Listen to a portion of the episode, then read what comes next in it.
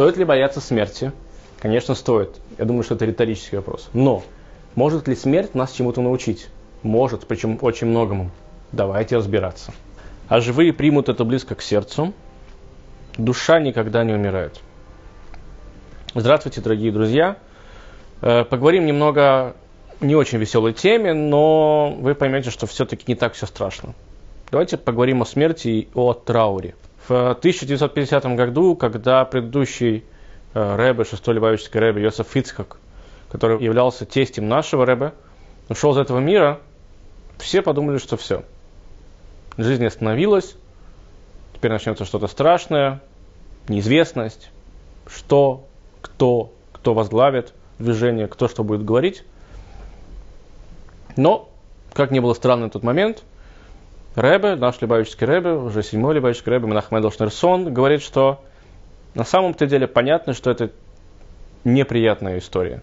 Когда человек умирает, уходит из этого мира, это неприятно. Но, говорит Рэбе, это не значит, что его действия и то, что он делал здесь, когда он был живой, останавливается.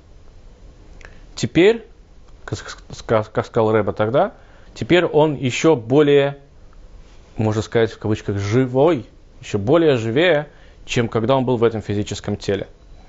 И наш Рэбе цитировал письмо э, своего тестя, датированное 1920 году, где он пишет, что настоящий пастух никогда не оставляет свое стадо.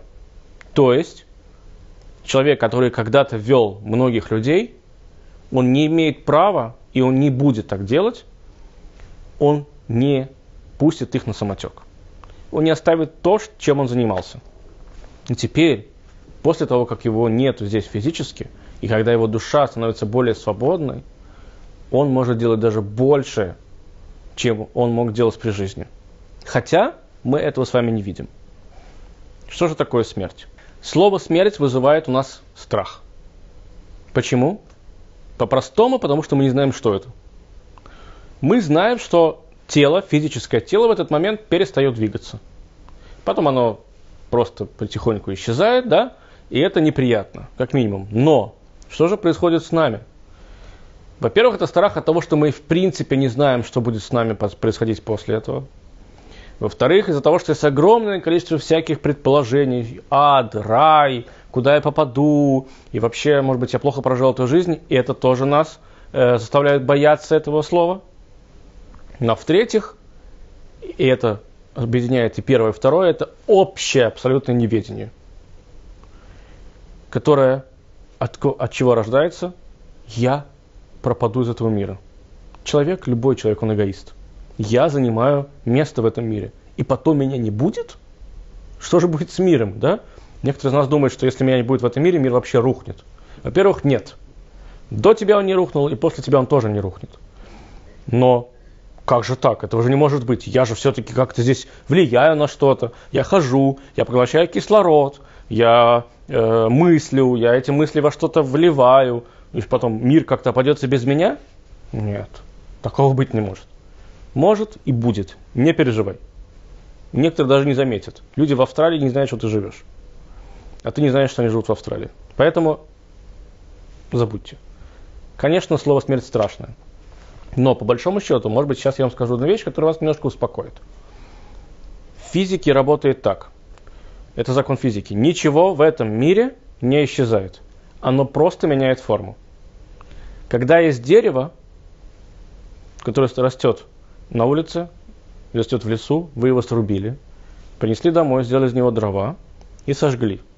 Можно ли сказать, что дерево исчезло? Можно. Но можно так и не сказать можно сказать, что дерево поменяло форму. То есть тот потенциал, который есть в дереве, а что это за потенциал? Это чтобы оно горело, чтобы оно давало тепло. Вот это тепло, вот этот потенциал. Дерево в том виде, как мы привыкли его видеть, сейчас да, нет. Но сила, которая заложена в этом дереве, она, она, она есть. Тело, человеческое тело, для чего нужно? Для того, чтобы охранять нашу душу, для того, чтобы действовать.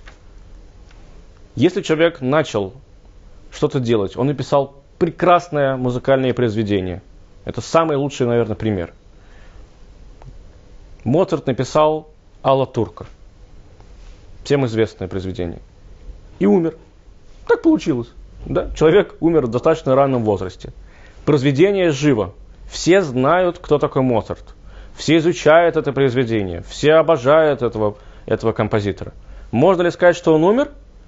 Ну, как бы да, тела-то его нету. Но знание о нем и то, что он делал, оно остается здесь. И может жить долго-долго-долго. В иудаизме так это работает. И вообще во всем мире так это работает. Если твое дело живо, то ты тоже жив. Говорят про нашего праотца Якова, что э, Яков, он жив. Почему Яков жив? Потому что все потомки Якова, евреи, они еще живы. То, что его дело, великое дело, которое он начинал, он дал еврейский народ, он дал продолжение еврейскому народу. Оно живо. Потомки Ноаха, они тоже живы. Все человечество живо. Ноаха нет. Но мы про него знаем. Это же фантастик. Мы знаем про него, мы знаем, что он говорил, мы знаем, что он существовал, потому что мы живем. Поэтому Ноаха физически нет. Мы не можем с ним поговорить, мы не можем спросить его совета, но его дело, оно живо. Поэтому нельзя сказать, что он умер окончательно. Смерть к нему пришла, да. Но он не умер. Его дело еще живо. И есть еще небольшой парадокс, например, который доказывает мои слова из Писания. Э, наша праматерь Сара. Глава, которая рассказывает про нашу Сару, про нашу праматерь, знаете, как она называется? Хаей Сара, жизнь Сары. С чего начинается эта глава? Со смерти Сары. Огромное количество мудрецов говорят, что за ерунда. Ну, если ты называешь главу любой книги, неважно, святой, не святой, любой главу, да, любой книги, в этой главе существует э, заложен смысл, то, о чем будет повествование в этой главе. И если ты называешь главу «Жизнь Сары», ты не имеешь права начать с ее смерти. Ну, мудрецы говорят, имеешь. Почему нет? Во-первых, это евреи, они могут делать все, что угодно, да, и никто не будет задаваться вопросом, почему это так, потому что все к этому привыкли. Но во-вторых, там дальше идет речь об э, Ицхаке, о том, как Ицхак женится, а в конце концов, чьим был сын? Он был сын Сары. То есть вот это дело, которое начала Сара, вот э, дело, которое говорит там про единого Бога, про Ицхака, оно существует. Поэтому называйте как хотите главу. Начинайте ее тоже как хотите. История, идея остается. Поэтому человек, для которого целью жизни, как мы всегда говорили уже несколько раз, целью жизни является физическое благосостояние, про него можно сказать, что он умер. Человек, который целью своей жизни ставит рост, да, и какое-то более духовное развитие, и какую-то идею, которую хочет принести в этот мир, про него никогда нельзя сказать, что он умер, пока идея его жива. Иногда мы можем путать эти понятия. Знаете, иногда человек живет, но он мертвый. Он как растение. Не потому, что он болеет, не дай бог, нет. Ну, что-то встает утром, идет на работу, потом возвращается, что-то там пьет, какой-то кофе. Никак... Ему нравится, говорит, нравится кофе? Он говорит, я не знаю. Там, тебе нравится работать? Я не знаю. Что ты хочешь в жизни? Я не знаю. Ну, что ты живешь тогда вообще, в конце концов? Ты ходишь по этой земле, в принципе, там, занимаешь место, да, люди на тебя, значит, э, на, там, не знаю, тратят налоги, если ты получаешь зарплату от государства. Что ты живешь-то? Ты, ты сам себе бесполезен, всем остальным тоже. То есть человек живет, физическое тело его как-то работает, он дышит, оно двигается, но он мертвый. А бывает же с, с точностью наоборот, как в нашем примере, когда нет физического тела, но душа еще живая, и, э, потому что дело живет. Эти два понятия мы часто путаем, и, но их легко раскрыть, когда ты просто задумаешься, посмотришь на человека. Бывает, знаете, что приходишь кому-нибудь домой, и там стоят портреты людей, великих людей, да? Ты, на них смотришь, опять же, того же Моцарта, да? Может быть, это не очень еврейский пример, но я люблю Моцарта когда ты смотришь на портрет Моцарта и будешь слушать его алатурку, либо э, волшебную флейту, ты, у тебя есть полное ощущение, что человек в этом мире живет. Просто ты его не видишь. Он живет где-то там в Вене. Ну, ты его не видишь. Это нормально. А перед тобой может быть сидеть другой человек с такой гримасой, и ты смотришь на него, и тебе хочется просто уйти, потому что как бы, ну, зачем? Ну, правда. И иди умойся, займись чем-нибудь. Ну, что ты, ты же чему-то должен как-то вообще к этой жизни хоть как-то относиться. Есть такой рассказ, э, не знаю, правдивый он или нет, но говорят, что был, жил-был уважаемый Равин, и вдруг он понимал, что уже приходит время его ухода из этого мира. Он лежал в своей кровати, и попросил, чтобы его вместе с его кроватью передвинули, в, э, перетащили в зал. Зал это было вот то место, где он много учился, где стояли его книги. И так сделали. В зале сидел его сын, который начал рыдать. Равин привстал, сказал, эмоции, эмоций нет. Только разум. Только разум. И после этого, говорят, он испустил дух. Все спросили у сына, что за странная фраза. Эмоции, эмоции, разум, разум. Он говорит, папа хотел сказать просто очень, на самом деле, наивную вещь. Говорит, что ты, какие эмоции ты сейчас испытываешь?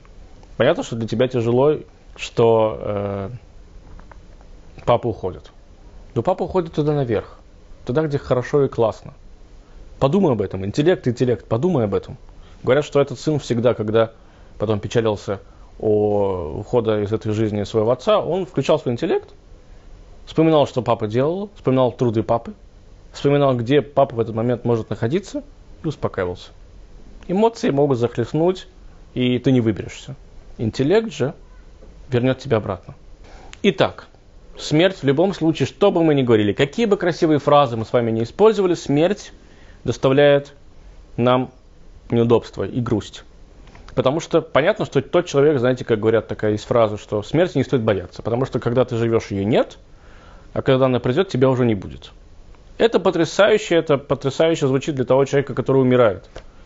Но родственники и окружающие мучаются вот в этот момент. Они теряют близкого им человека. Как же к этому относиться? Один из мудрецов, еврейских мудрецов Рамбам, очень известный мудрец, пишет так. «Вовсе не оплакивать умершего было бы варварством, но и оплакивать его чрезмерно тоже не следует.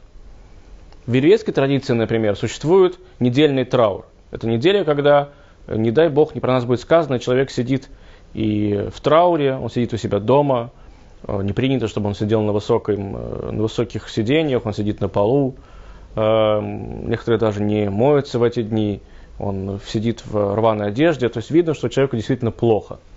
И в течение года, в принципе, там, те люди, которых принято бриться, они не бреются, э, даже некоторые не стригутся, не стригутся до тех пор, пока человек со стороны им не скажет, что уже ты неопрятно выглядишь. То есть человек видно, что он находится в трауре. Но чрезмерное, это, это тоже это плохо, потому что что такое чрезмерный траур? Ты начинаешь выплескивать свои эмоции. А, что же, надо теперь подавлять свои эмоции? Это же вредно, скажете вы. Вредно. Но, если вы хотите как-то эмоционально реагировать, попробуйте, попробуйте реагировать в правильном русле. Подумайте, что произошло с человеком. Мы, религиозные люди, всегда, как я люблю это говорить, нам проще. Мы верим, что человек теперь поднялся туда, наверх, там, где он был до этого, и там ему лучше. Теперь нет никаких ограничений, никаких мучений. Ему не надо ходить на работу, зарабатывать деньги, да, думать о том, что он будет завтра есть, что будут завтра есть его близкие люди. Ему теперь легче. Если подумать хотя бы в этом русле, то вам будет тоже проще. Потому что ему там уже не так уж и тяжело. Но вы-то здесь, вам-то тяжело. Как вам быть? Смерть для него, понятно, он не знает даже, что он умер, да? Или знает, и он не мучается от этого. Он умер и все. Но мы-то здесь живем, мы остались здесь внизу. Мы не там наверху. И нам надо ходить на работу. Нам, да, нужно думать, что мы будем есть, и чем мы будем кормить наших детей. Что же нам делать с этой, с этой э, смертью, с этой эмоцией. Так как же быть нам? А нам нужно просто подумать.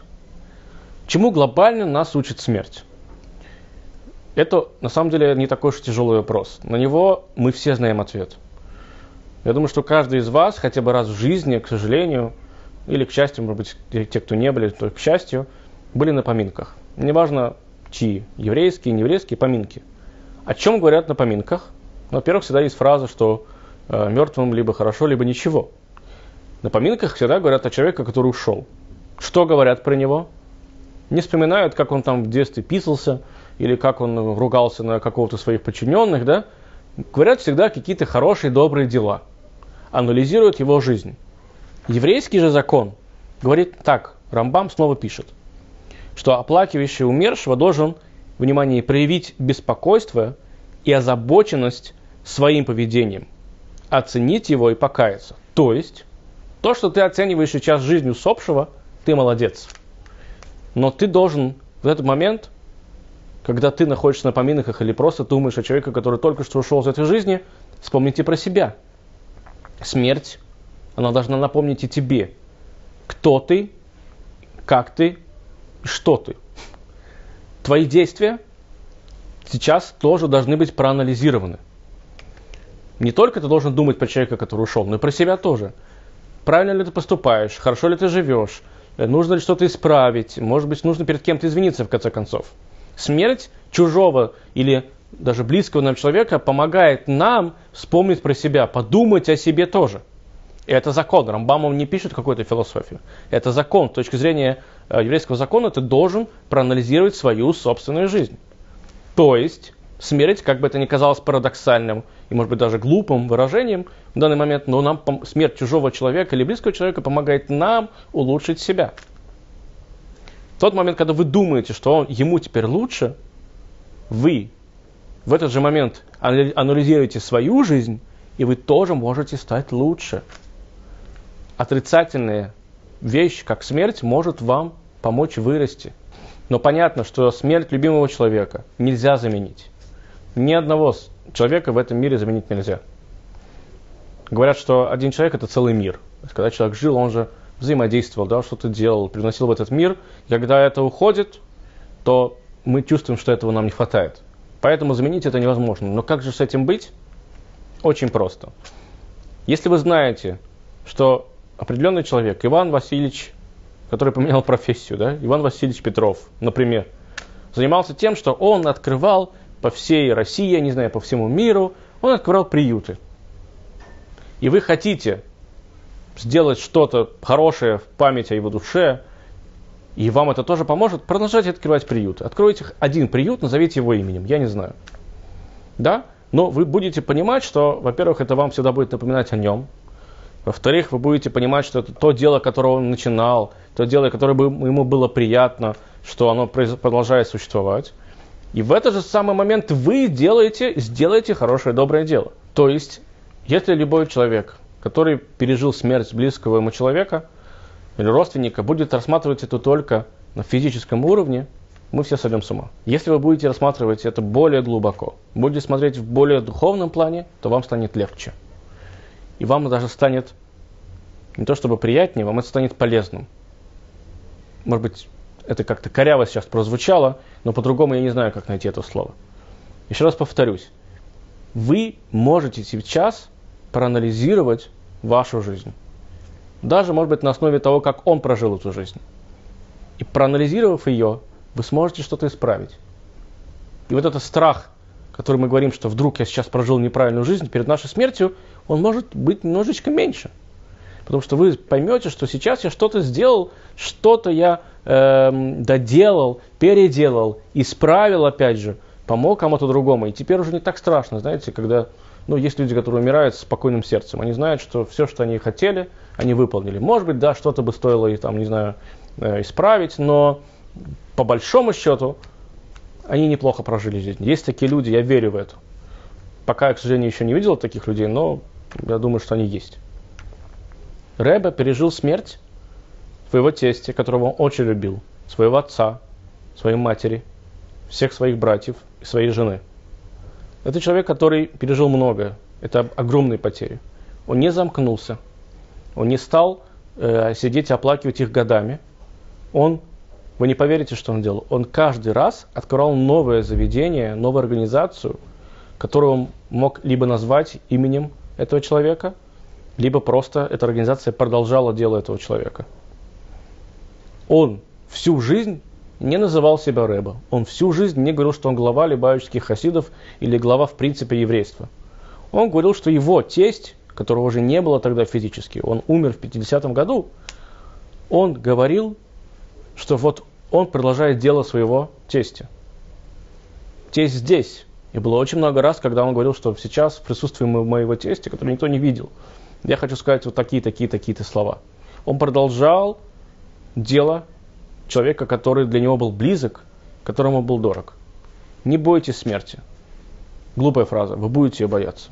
Но не думайте, что это конец. Даже если мы потеряли близкого человека, мы можем сделать так, чтобы он оставался здесь среди нас. И тогда, возможно, когда, к сожалению, мы с вами уйдем, мы тоже не пропадем потому что мы сделали что-то полезное. До новых встреч и живите долго.